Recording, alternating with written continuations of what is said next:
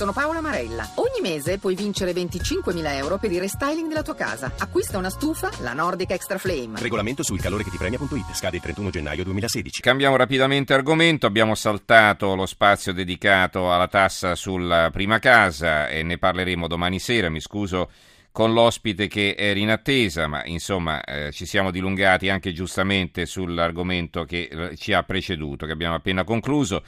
E passiamo direttamente ad occuparci di Paupisi, questo paesino in provincia di Benevento che è rimasto isolato per tre giorni e nessuno ne ha parlato. Ha scoperto questa storia Cristina Zagaria, giornalista di Repubblica alla redazione di Napoli. Cristina, buonasera. Buonasera. Ecco, tu sei stata lì a Paupisi, che, che cosa hai visto? Non è stato facile arrivare a Popisi perché è stato proprio questo a creare il caso di questo paesino di 1640 abitanti.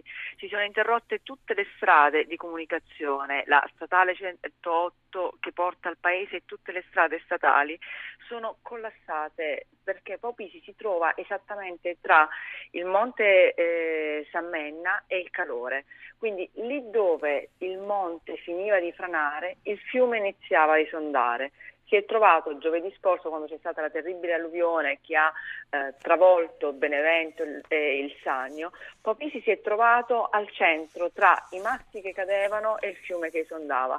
Quindi è andata completamente distrutta tutta l'infrastruttura, sembrava eh, una guerra, sembrava eh, erano, è saltato il gas, è saltata la luce, l'acqua se e dove arriva esce color marrone, l'elettricità funziona grazie ai generatori, le scuole sono chiuse ormai e saranno chiuse per tutta la settimana, è un paese fermo, immobilizzato, che non esiste, sembra non esistere più, ci sono delle case, ci sono eh, 93 ordinanze di sgombero con 100 famiglie fuori di casa, però è soprattutto queste infrastrutture esplose che eh, mi hanno colpito, era difficilissimo muoversi, ci si muoveva solo con i trattori come se ci si trovasse negli anni 50, 40, in un paese bombardato.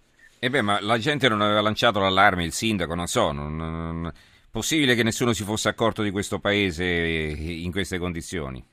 La gente ha lasciato l'allarme, eh, quello che mi ha lasciato anche sconvolto è stato il sindaco che mi ha parlato di piccoli ritardi e di problemi burocratici eh, che sono durati 72 ore. Infatti, quando domenica mattina è arrivato l'esercito che in campagna da, eh, dopo, anzi, dal giorno stesso dell'alluvione si sta spendendo tantissimo e sta cercando di eh, rimediare ai danni sia alle case sia soprattutto i danni devastanti alle aziende, anche a Popisi per esempio i campi sono stati invasi dalle pietre e quindi sono andate distrutte colture e colture di organico, di falanghine, di, di viti e di oliveti.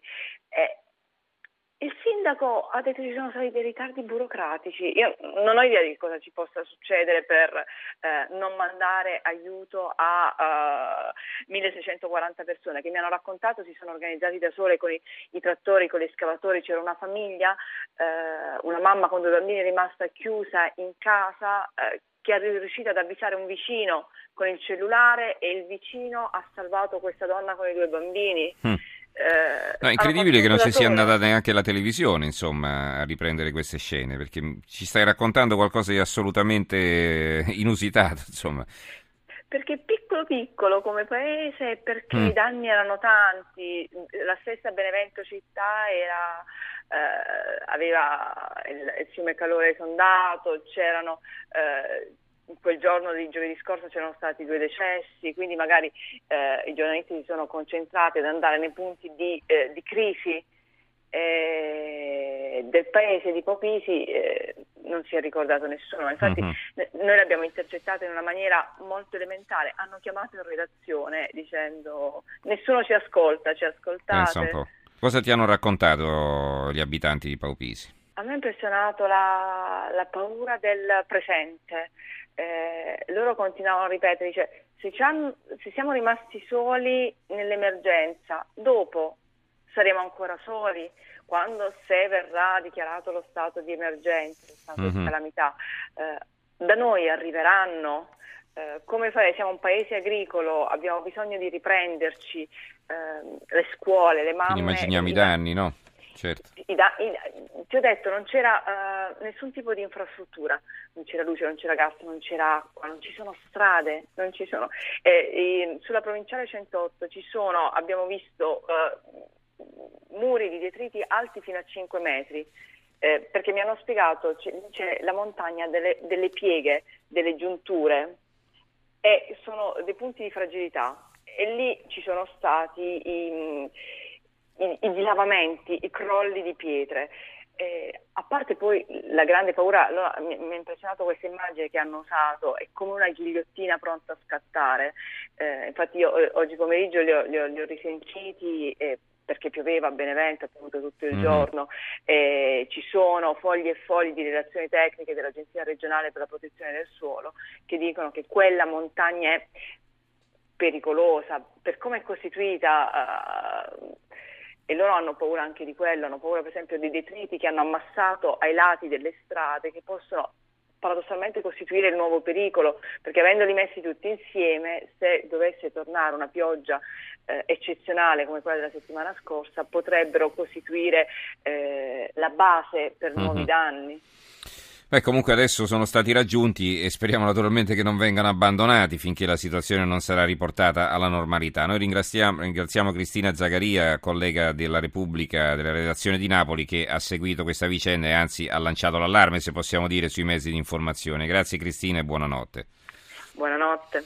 Allora, eh, qualche altro titolo di giornale prima di concludere, abbiamo pochissimi minuti, vi dicevo sull'assoluzione di De Luca, Henry De Luca assolto sulla TAV, evocare sabotaggi non è un reato, in titolo il messaggero sembra in apertura perché la prima pagina ancora non ce l'ho. Eh, il quotidiano nazionale, il giorno no, ecco adesso mi è arrivata, difatti vedete il titolo di apertura non è affatto il titolo di apertura, loro aprono in un altro modo statali, meno fondi e assunzioni e va bene, quindi hanno cambiato l'apertura rispetto a quella che ci avevano detto eh, che ci avevano dato un qualche ora fa. Allora, il quotidiano nazionale, la Nazione, il giorno della Nazione, il resto del Carlino, a centropagina assolto il cattivo maestro, sentenza, eh, sabotate la TAV, Harry De Luca se la cava, il sole 24 ore, Harry De Luca assolto per frasi anti-TAV, il commento di Giorgio Santiglia intitolato sentenza giusta ma quella frase resta un errore, il giornale incitò a sabotare l'alta velocità, De Luca assolto, il titolo del commento ma la libertà valga anche per la destra, no ai doppiopesismi di Paolo Bracalini,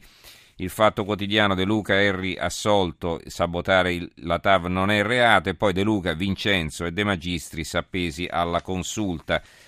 Eh, l'apertura, di, eh, l'apertura eh, del fatto quotidiano è un'altra, però Banca Italia indagato Visco, è una notizia che hanno solo loro, le accuse di PM, corruzione, truffa e abuso d'ufficio, inchiesta sul commissariamento e la vendita della popolare di Spoleto, esclusivo, quindi in effetti non a caso ce l'hanno solo loro. Poi hanno un'intervista al procuratore capo della Direzione Nazionale Antimafia, eh, Roberti, 3.000 euro cash, regalo alle mafie. Insomma, un giudizio molto pesante da parte di Roberti. Libero apre così, sbagliati 7,30 del governo, multe a 220.000 italiani, altro che fisco amico, la dichiarazione dei redditi precompilata diventa un boomerang.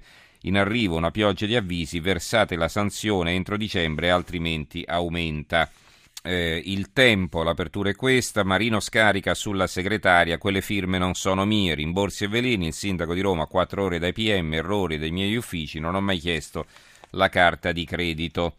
Il giornale di Sicilia dà notizia eh, dell'arresto di eh, una donna e dei suoi figli, tre poliziotti feriti, rivolta contro i rifiuti, proteste vicino a via Imperatore Federico a Palermo, la svolta che non c'è sull'immondizia eh, eh, come un blob dilagante ness- che nessuno è mai riuscito a arrestare, scrive Marco Romano nel suo commento, in effetti è della crisi della spazzatura un po' in giro per l'Italia, ne abbiamo parlato eh, abbondantemente la scorsa settimana. E poi eh, possiamo quasi concludere, siamo arrivati alla fine più o meno, c'è una, un braccio di ferro tra il ministro della salute Lorenzini e la Serracchiani, che oltre a essere il numero due del PD è anche il governatore del Friuli Venezia Giulia, il ministro delegare la salute alle regioni è stato un errore, non è detto che il sistema resti così. La Presidente del Friuli Venezia Giulia non è una mossa vincente, il Veneto Zaia andremo sulle barricate, quindi un'altra volta le regioni te- difendono a denti, eh, denti, stretti e con le unghie lo- le loro prerogative, se le vogliamo definire in questo modo, e va bene. A questo punto ci fermiamo, ci sarebbero tante altre cose da leggere, ma non abbiamo più tempo. Ci fermiamo qui, eh, ringrazio eh, Gianni Grimaldi in regia, il tecnico Marco Mascia, Giorgia Allegretti, Carmelo Lazzaro e Giovanni Sperandeo in redazione. La linea passerà ora a Daniel Della Seta con l'Italia che va e noi ci risentiamo domani sera. Vi ricordo che se volete scriverci il nostro indirizzo di posta elettronica è tra pochi in edicola chiocciolarai.it. Se volete invece riascoltare o scaricare le nostre puntate c'è il sito www.trapochinedicola.rai.it. Grazie per averci seguito, buonanotte e a domani.